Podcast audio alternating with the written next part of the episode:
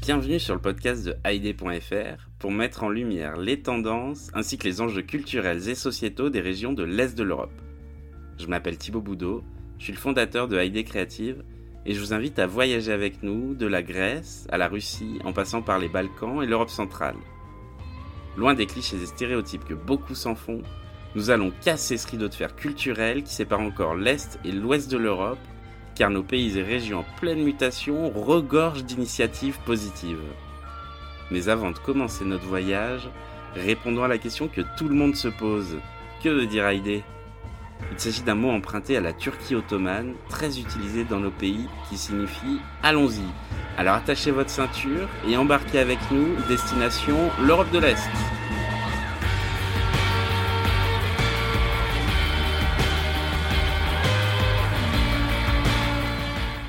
Bonjour à toutes et à tous et bienvenue dans le podcast de Haïdé Radio Destination Est. Pour cette première saison, nous avons voulu donner la parole à nos rédactrices et rédacteurs, celles et ceux qui font et qui ont fait Haïdé depuis maintenant 5 ans. Je suis très heureux pour ce nouvel épisode d'accueillir Jérôme. Salut Jérôme, comment ça va? Ça va bien et toi? Tout va bien, merci. Alors aujourd'hui, de quoi tu vas nous parler Jérôme? Alors ben, aujourd'hui, je vais aller siffler là-haut en Voïvodine. En fait, ben, la Voïvodine, c'est le nord de la Serbie. Euh, concrètement, c'est tout ce qui se trouve au nord du Danube et euh, de la Sava, donc les deux principaux fleuves qui coulent en Serbie. Et on va voir surtout ensemble euh, pourquoi c'est une région qui m'intéresse et pourquoi cette région est vraiment particulière, que ce soit par rapport au reste de la Serbie, mais aussi par rapport à tout le reste de l'Europe centrale et des Balkans. Est-ce que tu as un voyage à nous raconter? Est-ce que tu as une anecdote sur cette région de Serbie? Alors, une anecdote en soi, non. Le premier voyage, par contre, ben oui, je m'en souviens bien. À, l'époque, j'habitais au Kosovo et donc avec un ami, on a décidé d'aller à Novi Sad, donc c'est la principale ville de Voïvodine. Euh, on va y revenir plus tard. Il y a beaucoup de choses qui s'y passent au niveau de la culture. Ça, va bientôt être la capitale européenne de la culture. Euh, il y a le festival Exit qui a lieu chaque année aussi, qui commence à être très célèbre.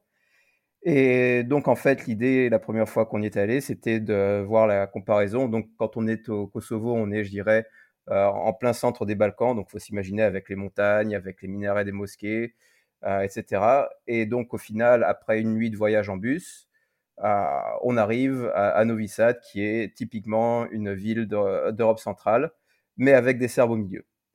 Ah, donc en fait, voilà, cette anecdote qui n'en est pas une, c'est surtout pour expliquer ce qui, nous, euh, ce qui m'intéresse dans la Voïvodine. il faut s'imaginer que c'est une région qui est maintenant serbe, il y a une majorité de Serbes, ah, mais qui historiquement a beaucoup plus à voir avec le reste de l'Europe centrale.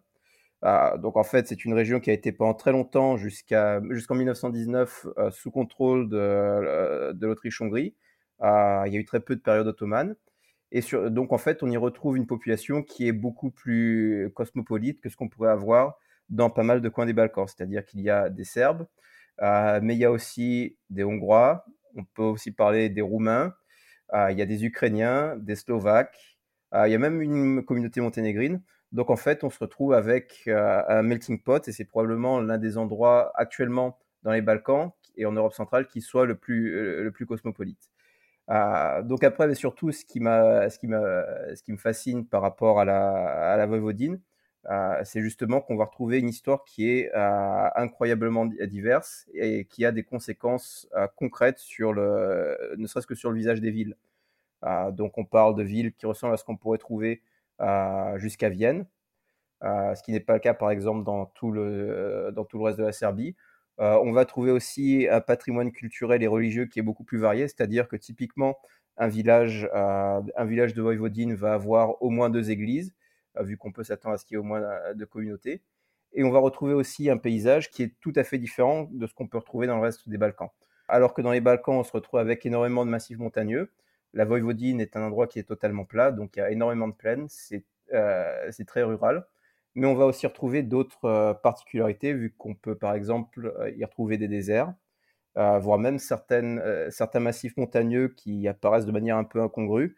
C'est-à-dire qu'on va se retrouver avec une grosse montagne de 400 à 500 mètres au milieu d'un terrain totalement plat, ce qui, donne des, ce, qui donne ce qui fait des randonnées très intéressantes. Merci beaucoup pour ce, pour ce beau récit, Jérôme. du coup, ce qu'on peut dire aussi sur la Voïvodine, c'est que c'est une région autonome de Serbie, Est-ce que tu peux nous en dire un peu plus sur ce statut de région autonome? Alors effectivement, en fait, depuis 74, euh, la Voïvodine a un statut autonome. Euh, c'est-à-dire que, en fait, euh, une bonne partie des prérogatives de l'État sont directement gérées par la province. étant donné que la population est majoritairement serbe, c'est vrai qu'il y a assez peu de on va voir assez peu de différences au premier abord, mais sur pas mal de points, donc je pense notamment par exemple à tout ce qui est question d'économie, question de santé, dans les faits, en fait, il existe une administration qui est, différente et qui fonctionne surtout de manière différente. Et donc, ah, bah, tout à l'heure, je parlais des communautés, ça va se retrouver de manière très visible, en fait, euh, par exemple, sur les utilisations des langues, c'est-à-dire qu'il existe une, euh, règle qui fait que dès l'instant où il y a au minimum, je crois, 15 ou 20% d'une communauté sur une municipalité, tous les signes doivent être bilingues entre, avec le serbe et la langue de la communauté. Donc, au final, ben, si vous vous baladez d'un village à l'autre, vous allez pouvoir vous retrouver avec des noms de rues qui sont à la fois en serbe et hongrois. Vous allez dans un autre village, les, noms de rues sont à la fois en serbe et en ukrainien. Il y a même certains cas où vous allez vous retrouver avec, des, avec des signes officiels en plusieurs langues. Et ça va se retrouver aussi sur, sur une autre chose, c'est que tous les bâtiments officiels de la province de Voivodine vont se retrouver avec les mêmes indications en 4, 5 ou 6 langues. Très bien. Et ce qu'il faut dire, c'est que sur la Serbie, avant 2008, avant l'indépendance du Kosovo, le Kosovo était aussi une province autonome de Serbie. Alors effectivement, bon par contre ça fonctionnait un peu de manière différente depuis depuis 99, euh, vu qu'en fait avant l'indépendance du Kosovo, euh, de facto le Kosovo était contrôlé par euh, par les Nations Unies, ce qui fait que la Serbie n'avait déjà plus grand chose à dire. La, la Vojvodine, au contraire, a toujours été sous contrôle total de Belgrade. Et donc, ce qui fait que la relation n'est pas du tout la même. Et ça explique aussi notamment certaines différences qu'on peut avoir, qu'on peut avoir aujourd'hui, notamment par rapport au désir d'indépendance en Voïvodine, qui est quasiment inexistant. C'est-à-dire qu'il existe un parti indépendantiste, la Ligue des, la Ligue des séparatistes de Voïvodine, qui fait, bon, j'ai pas vérifié sur les derniers chiffres, mais qui fait moins de 5% des élections à chaque scrutin. Très bien. Quels ont été tes trois coups de cœur en Voïvodine? Alors, le premier coup de cœur, qui resterait probablement aujourd'hui mon plus gros coup de cœur des Balkans, c'est Novi Sad. Donc là, on est sur une ville typiquement centrale européenne avec des Serbes dedans, je dirais. Euh, ce qui fait un mélange très intéressant, c'est une ville qui est très belle en soi, euh, qui est surtout beaucoup plus calme que, Belgrade, et qui a surtout euh, une et qui a surtout une vie qu'on va ne retrouve nulle part ailleurs en Voïvodine et je dirais même nulle part ailleurs en Serbie. C'est-à-dire qu'au niveau culturel, il y a énormément de choses qui y sont faites. Même historiquement, une bonne partie de la, culture serbe moderne euh, vient, de, vient Novi Sad y compris, y compris ne serait-ce que sur la, manière dont on parle serbe en, Serbie, le langue, la langue officielle. Euh, mais il y a aussi beaucoup plus de choses. Donc, je pense euh, évidemment au, je pense évidemment au Festival Exit, donc l'un des plus gros euh, festivals de musique d'Europe centrale et orientale. et aussi, ne serait-ce que sur tous les monuments qu'on peut, qu'on peut y rencontrer et notamment, je pense, je pense notamment à la, forteresse de Petrovaradine euh, qui surplombe le Danube euh, et, qui, qui, euh, qui en elle-même est un, est un symbole en fait de la lutte entre, entre l'Empire d'Autriche-Hongrie et l'Empire ottoman. donc ça, c'est le premier coup de cœur. Le second, je dirais, toujours au niveau des villes, ça va être Subotica. Donc c'est une ville qui est vraiment à la frontière, qui est vraiment à la frontière avec, avec la Hongrie. Euh, c'est une ville qui est cette fois-ci beaucoup plus hongroise, vu qu'on est concrètement environ à 50-50 au niveau de la population entre Serbes et Hongrois. Et là aussi, ça, se retrouve dans toute, l'ambiance, c'est-à-dire qu'on est sur une architecture qui, tient beaucoup plus de l'influence hongroise que de l'influence serbe. on est aussi sur une ambiance qui est, qui est différente vu que la ville est, beaucoup plus calme et avec, aussi une influence ne serait-ce qu'économique qui est beaucoup plus hongroise. Et donc le dernier point, dirais, le, dernier coup de cœur, je dirais, cette fois-ci, on va plutôt partir dans la nature et on va parler de la Gora. Donc c'est l'un des, l'un des seuls massifs montagneux du, de la province qui se trouve au sud de, au sud de. Et cette fois-ci, en fait, on est sur une nature totalement différente, vu qu'on est entre la colline et la montagne, en fait et avec surtout une vue à couper le souffle sur tout le reste de la, sur tout le reste de la province, vu qu'il s'agit vraiment d'une montagne qui est au milieu de nulle part. Donc, pour, pour observer la nature, c'est probablement l'endroit le, plus intéressant que je connaisse de la province. Est-ce que tu vas souvent à, à, Novi Sad? Et quand tu vas là-bas, est-ce que tu as une routine particulière ou même dans la Voïvodine en général? Alors, est-ce que je vais à Novi Sad régulièrement? Oui.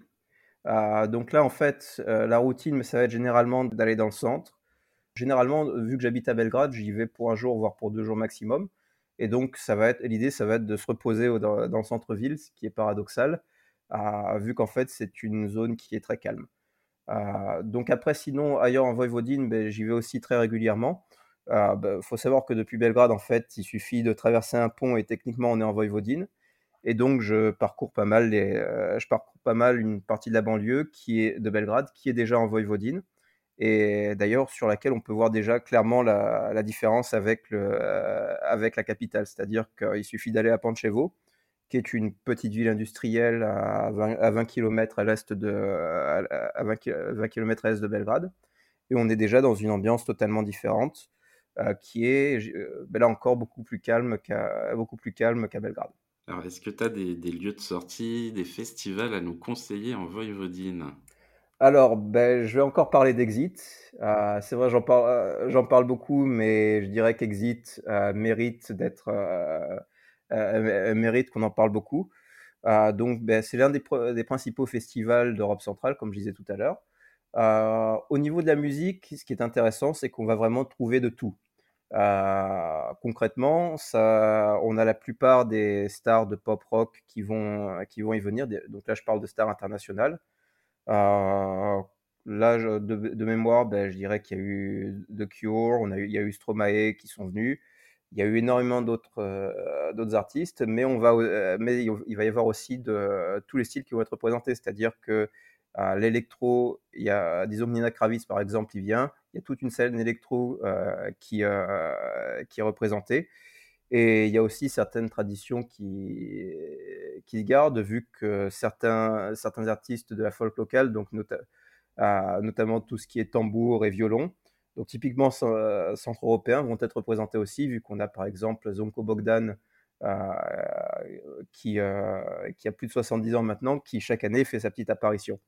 Donc c'est vraiment tout l'intérêt du festival, c'est qu'il représente tous les styles et c'est qui donne aussi la, la, place à pas mal de, à pas mal euh, d'artistes euh, émergents, voire même, euh, voire même débutants, vu qu'on a en fait, si je me souviens bien, entre 10 et 15 scènes qui vont être, qui vont être mises en place sur, sur 5 jours. Donc y a, c'est un, un, on va dire que c'est un programme qui laisse la place vraiment à tout le monde. C'est un festival que tu couvres pour aider depuis, depuis 2-3 ans. Est-ce que tu as des petites histoires à nous raconter, des petites anecdotes sur ce festival? Alors, des histoires et des anecdotes, euh, il y en a beaucoup. Alors, celle que, euh, disons que ce qui m'a toujours le plus impressionné en tant que photographe, euh, je dirais que c'est d'aller, sur la scène électro sur la scène électro d'Exit, vu qu'en fait c'est le seul endroit où en tant que photographe on se retrouve à deux mètres de, l'artiste et face à un mur de participants de festivaliers. C'est-à-dire que là, on se, donc en fait, on se retrouve à, observer une foule de 5000 personnes. Donc c'est euh, probablement euh, c'est probablement l'expérience la, plus mémorable que j'ai eu que j'ai eu d'Exit. Euh, sinon, à part ça, ben, y a, disons qu'il y a eu, ben, en soi, je dirais qu'il y a, il y a pas mal d'artistes qui m'ont qui m'ont marqué clairement. donc en artistes locaux, ben, je dirais notamment le groupe Maika, qui, euh, qui m'a vraiment impressionné sur leur performance et sur la performance qu'ils font chaque année. Et sinon, de manière générale, ne serait-ce que, le, serait que les cérémonies d'ouverture et de fermeture du festival sont vraiment très, sont vraiment très impressionnantes. C'est-à-dire que là, on parle au niveau, de la, au niveau des moyens pyrotechniques, c'est probablement un des plus beaux feux d'artifice qui puissent exister, euh, qui puisse exister en Serbie en Europe et en Europe et dans les Balkans. Et sinon, ben, la cérémonie de fermeture aussi. Donc là, on est en fait sur la scène électro à 5 h du matin un, lundi. Donc, euh, et donc, ce sont les derniers festivaliers qui sont là. Et, y a, et donc, il y, a la possibilité pour une partie des organisateurs de la presse de se retrouver sur scène avec les derniers, avec les derniers artistes. Et là, c'est vraiment aussi quelque chose de magnifique à voir vu qu'on se retrouve qu'on se retrouve à l'aube avec, avec je le dernier carré du festival. On va complètement changer de sujet. Comment est-ce que tu arrives à rencontrer des locaux sur place? Est-ce qu'il y a une rencontre qui t'a particulièrement marqué alors de mon côté, ben, vu que je suis photographe, c'est vrai que là je suis un petit peu biaisé vu que n'importe où, dès l'instant que je sors un petit peu des, des grosses villes, les gens vont se demander ce que je, fais avec mon appareil photo. Et donc, ben, je dirais au final que c'est peut-être même si on n'est pas photographe, ne serait-ce que de sortir de, des villes principales, ça va déjà vous faire rencontrer beaucoup de monde, vu que euh, euh, si vous vous présentez dans un petit village, les gens vont clairement se demander euh, qu'est-ce que ce mec fout là, et ils vont commencer à vous poser des questions. Donc c'est dans 99% des cas, ça va être une rencontre amicale, voire très amicale, et c'est c'est c'est la méthode idéale pour se faire des amis et pour consommer de l'eau de vie locale, la rakia, je dirais. Et quel conseil tu donnerais à une personne qui souhaite euh, voyager en Voïvodine euh, ben Déjà, c'est de le faire. Euh, ben, et aussi de ne pas hésiter à aller au-delà de, aller au-delà de Novi Sad. Donc en fait, concrètement, c'est, c'est, très, c'est très simple, c'est-à-dire qu'il c'est-à-dire qu'il suffit d'atterrir à Belgrade, il y a des bus très réguliers avec, le, avec, avec Novi Sad. Euh, il y aura bientôt même euh, une, euh, une, liaison en train qui sera beaucoup plus rapide. donc c'est tout simplement de le faire et de ne pas hésiter à sortir de Belgrade, donc à sortir de Novi Sad, donc à prendre, prendre des bus, prendre des bus. Il y a un très bon réseau de bus pour aller sur les, sur les principales villes qui autour. Donc je pense notamment à, à évidemment, mais par exemple aussi à Zrenjanin ou à Sombor, qui ont, qui ont chacune une histoire très particulière. Euh, et ne pas hésiter non plus à, visiter la nature. C'est-à-dire que, bah, comme je disais tout à l'heure, euh, la Voïvodine a parfois mauvaise réputation parce que ce sont des plaines. Mais si, on, mais si on commence à visiter les bords du Danube, par exemple, on va trouver des, euh, on va trouver des merveilles, ne serait-ce qu'au niveau, par exemple, de, la faune. Si on va un peu plus loin, on peut trouver aussi de, des zones désertiques. Euh, donc là, on est sur des, euh, sur de véritables, en fait, sur des superficies énormes de, euh, de, sable. Et là aussi, on va trouver une nature, une nature qui est spécifique. Donc, je disais que donc je dirais que la, principale chose à faire, c'est surtout voir au-delà de, au-delà des principales lignes pour, pour justement découvrir beaucoup plus que beaucoup plus que ce qu'on pourrait simplement voir du, de, de, la capitale de la Serbie et de Novi Sad. Tu nous disais un peu plus tôt donc, que tu avais vécu euh, au, Kosovo. Mmh Là, en ce moment, tu vis à, Belgrade. Euh, est-ce qu'il y a dans, est-ce que tu as vécu aussi dans, d'autres villes en Europe, euh, en Europe centrale et en Europe de l'Est? Alors, oui, j'ai vécu en Grèce, à Thessalonique, et j'ai passé deux ans en République tchèque entre Prague et Brno. Et quelle était ta, meilleure expérience si on peut en qualifier une de meilleure? Bah, Ça va être difficile à dire. Disons que euh, je dirais Thessalonique, mais j'étais pas forcément au meilleur moment vu que j'étais entre 2011 et 2012, euh, au moment où euh, au moment où le pays était totalement ruiné économiquement.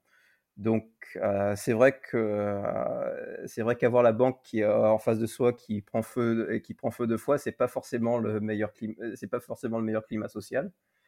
Mais sinon, au niveau de beaucoup de choses, je dirais que Thessalonique est très intéressante. C'est une ville qui est beaucoup moins touristique que les îles grecques ou même qu'Athènes et qui historiquement a beaucoup à, beaucoup à offrir aussi, vu qu'on parle d'une ville, ça doit être une ville grecque, c'est la, la, ville où Atatürk est né par exemple. Et donc tu voyages énormément dans, dans ces pays-là. Est-ce qu'il y a des destinations qui t'ont marqué? Alors la première destination qui m'a marqué, je dirais, c'est Sarajevo. Si on est intéressé par les Balkans, c'est clairement la ville qui, euh, c'est clairement la ville qui résume le plus toute l'histoire des Balkans et l'ambiance des Balkans. Après, sinon, euh, qu'est-ce qui a pu me marquer d'autre?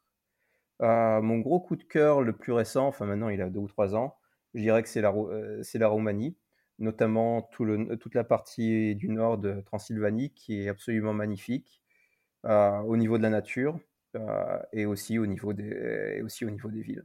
Oui, on en avait parlé dans un podcast précédent avec Ninog qui nous avait fait un, portrait idyllique de la Transylvanie et ça donnait vraiment envie de, partir là-bas. Ah, je suis tout à fait d'accord. Là-dessus, c'est vrai que c'est, euh, la Roumanie, je l'ai découverte assez tardivement. Euh, j'ai découvert par Timișoara qui était déjà pas mal. Et quand j'ai commencé à m'y intéresser un petit peu plus, un petit peu plus profondément, j'ai trouvé énormément de choses. Est-ce que tu as des projets de voyage à l'avenir? Alors, des projets, j'en ai. J'aimerais bien qu'ils se concrétisent une fois que la crise sera finie. Euh, mais, voilà, donc euh, ce qui commence à m'intéresser maintenant, c'est, ça va être d'aller beaucoup plus loin à l'Est et donc de m'intéresser beaucoup plus à l'URSS. C'est-à-dire que j'ai déjà fait pas mal de... Euh, je me suis déjà rendu pas mal dans les pays baltes, en Ukraine et en Moldavie. Et donc maintenant, ce qui m'intéresse, ce serait ben, de rentrer dans le vif du sujet et d'aller faire un tour en Russie. Donc, ce qui, c'est dommage. Euh, la crise est arrivée au, pire moment, euh, vu que vu qu'en fait la Russie prévoyait de libéraliser un peu ses visas et de rendre l'obtention de visas russes beaucoup plus facile. Euh, j'espère que ça finira par arriver, vu que d'après tout ce que j'ai pu voir, y a là on rentre, là on rentre dans un, dans une, dans une autre région, et je pense que ma vie ne serait pas suffisante pour tout découvrir. C'est pour faire, euh, pour découvrir un peu de l'urbex là-bas ou qu'est-ce qui te, qu'est-ce qui t'attire en, Russie? Euh, ben, Un peu d'urbex, euh, pas Tchernobyl, même si j'aurais eu la possibilité d'y aller, pas Tchernobyl. mais donc concrètement, c'est surtout l'immensité du, du, pays. Donc plus que Moscou, en fait, ben, mon trip, ce serait plutôt de, de prendre le transsibérien et de m'arrêter un peu au niveau de nulle part. comment tu prépares justement tes voyages? Euh, la plupart du temps, je ne les prépare pas. Donc c'est plutôt simple. En fait, ce qui se passe, c'est que, euh, c'est que j'ai voilà, certaines régions euh, qui m'intéressent. Donc ça reste parfois, parfois c'est des idées assez vagues. par exemple, la Russie ou, ou, d'autres, ou même ne serait-ce qu'aller en Biélorussie, là aussi, ça m'intéresserait. et donc concrètement, ce que je vais faire, c'est que je vais surtout essayer de trouver un moyen pas cher pour y aller. Et à partir, et à partir du moment où je trouve le, moyen pas cher pour y aller, ben, je vais me rendre sur place et je vais tout planifier vraiment au dernier moment en fonction de ce que, en fonction de ce que je vais voir. Euh, donc, ce qui me permet aussi, ben, disons que si je vois qu'une qu'une ville s'avère beaucoup plus intéressante qu'elle semblait l'être aux premiers abords, ça va, me permettre de, ça va me permettre de rester plus longtemps et, de découvrir beaucoup plus en fonction de, en, fonction de, en fonction de ce que je vais voir concrètement. Et donc, qu'est-ce qu'on peut retrouver dans ton sac à dos? Ben, en tant que photographe, euh, généralement, ça va être 80% de la place, ça va être du matériel photo. Et sinon, ben, en clair, pas, pas grand-chose, disons, de quoi de, euh, les vêtements pour pouvoir vivre pendant, pendant mon déplacement. Et sinon, euh, mais sinon un ordinateur. Donc au, final, pas grand-chose. Et surtout, ben, en tant que photographe, l'idée, c'est de, quand je suis sur, euh, quand je suis sur un, euh, quand je suis sur place, c'est de ne rien manquer au niveau du matériel photographique, quitte à ce que je manque de, quitte à ce que je manque de chemise. Est-ce que donc justement, tu es, photographe, est-ce que tu documentes tes voyages? Est-ce qu'on peut te retrouver sur les réseaux sociaux? Alors, est-ce qu'on peut me retrouver sur les réseaux sociaux? Euh, Un petit peu. après, sinon, on peut me retrouver évidemment sur ID. Ah, sinon, ben, si on tape Balkanscat, normalement, on peut retrouver toutes mes photos un peu partout. J'ai un peu, euh, j'ai un petit peu, j'ai deux ou trois trucs sur Instagram. Et sinon, ben, il y a énormément de choses qui sont en vente sur les banques d'images, euh, même si là, c'est un petit peu différent de ce qu'on peut, de ce à quoi on peut s'attendre pour un, pour un, pour du tourisme. Euh, donc justement, tu parlais de, de Si je te dis le mot Haïdé, toi, ça te fait penser à quoi? Ben, ça me fait penser à Allons-y, en fait, c'est vrai que maintenant, c'est euh, ben là, c'est un petit peu la triche pour moi, vu que je parle serbe. Donc, euh, pour, pour moi, c'est juste, un mot de vocabulaire euh, courant. Euh, mais après, ce qui est intéressant aussi, c'est que ce, mot, ce mot me rappelle beaucoup d'autres choses, vu que, c'est un mot un petit peu passe-partout qu'on va retrouver, qu'on va retrouver dans, une bonne partie de la région. Donc, voilà, ce mot me rappelle des chansons en serbe. Euh, mais aussi, le, euh, mais aussi de, ce que j'ai pu entendre dans la rue en Roumanie ou, des, ou même des chansons turques. donc tu fais partie des, des passionnés de l'Europe de l'Est. Comment elle t'est venue cette passion? Euh, je dirais que c'est un petit peu comme, comme une drogue, c'est-à-dire que ça commence avec un premier, avec un premier voyage en Croatie quand j'étais ado. puis après, ben, j'en ai fait un deuxième quand, quand j'ai fini le lycée. Puis après, j'ai commencé par faire un premier stage. Puis après, j'ai fait un master spécialisé. Et au final, ben, je me suis retrouvé totalement accro. Toi, pour le coup, tu es un vrai passionné parce que tu vis vraiment sur place. Toutes tes expériences professionnelles, elles sont, euh, elles sont dans ces pays-là aussi. Exactement. Ma première année que j'ai passée dans les Balkans, c'était pour un stage d'un an en 2009. Je suis revenu un an, puis après, pour finir mes études, je suis retourné en Europe centrale et orientale. Donc, ben, cette année, ça fait exactement 10 ans que j'ai quitté définitivement la France pour la région. Est-ce que c'est compliqué de s'installer dans la région, de trouver du travail, de faire des, les papiers administratifs et tout ça? Tout dépend. Ben, en fait, là, c'est très intéressant de voir euh, concrètement ce que c'est que l'Union européenne, c'est-à-dire qu'en fonction des pays, notamment trouver un, emploi en Europe centrale, et je pense notamment à la République tchèque, c'était très simple. Euh, clairement pas un emploi qualifié, mais c'était très simple. Euh, après, par contre, euh, lorsqu'on va un petit peu plus au sud dans les Balkans, notamment dans les pays qui ne sont pas membres de l'Union européenne, on fait face à d'autres à d'autres problèmes très concrets. Donc, notamment, je pense au fait que le marché du travail local est un petit peu déprimant. au moins, c'est au moins 12 à 15 de chômage. les salaires sont aussi très problématiques, c'est-à-dire qu'il est, très difficile en Serbie de vivre avec un salaire moyen. Donc, si vous êtes étranger, ça va être encore plus, ça va être encore plus dur. Et après, ben, il y a aussi toute la question administrative. Euh, en, clair, en clair, les papiers le permis de résidence, théoriquement, c'est pas compliqué, mais il va falloir se faire à la bureaucratie locale qui est cauchemardesque. Pire que l'administration française. Ben, généralement, vu que je suis auto-entrepreneur, euh, j'explique que mes impôts, en fait, mon avis d'imposition chaque année, c'est 5 pages. Et chaque, et chaque mois, c'est 4 à 5 paiements différents avec des sommes, euh, avec, des sommes avec des sommes différentes. Et si je fais une erreur, ne serait-ce qu'en la faveur des impôts, ça va être très difficile ensuite de, de revenir dessus. Donc ça fait quelques années que tu es rédacteur pour, pour AID. Mmh Est-ce qu'il y a un article euh, dont tu es particulièrement fier? Alors un article dont je suis particulièrement fier, oui. Euh, ben, je dirais l'un des premiers articles que j'ai fait qui était sur, le, sur la crise des réfugiés. Ça c'est quelque chose que tu as beaucoup suivi justement? Alors c'est quelque chose que j'ai beaucoup suivi, que je suis toujours. Ah, ben, on a eu un intérêt pour les Balkans. De toute façon, les frontières m'ont euh, toujours beaucoup intéressé. Ah, et la crise des réfugiés, en fait, n'est venue.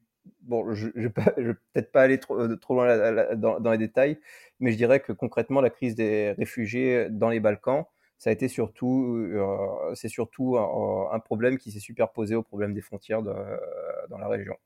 Hum, on arrive sur la fin de, ce podcast. Euh, est-ce que tu as une recommandation à nous faire? Ah, je bah, Disons que si, si on parle d'un lieu à visiter, je dirais Subotica.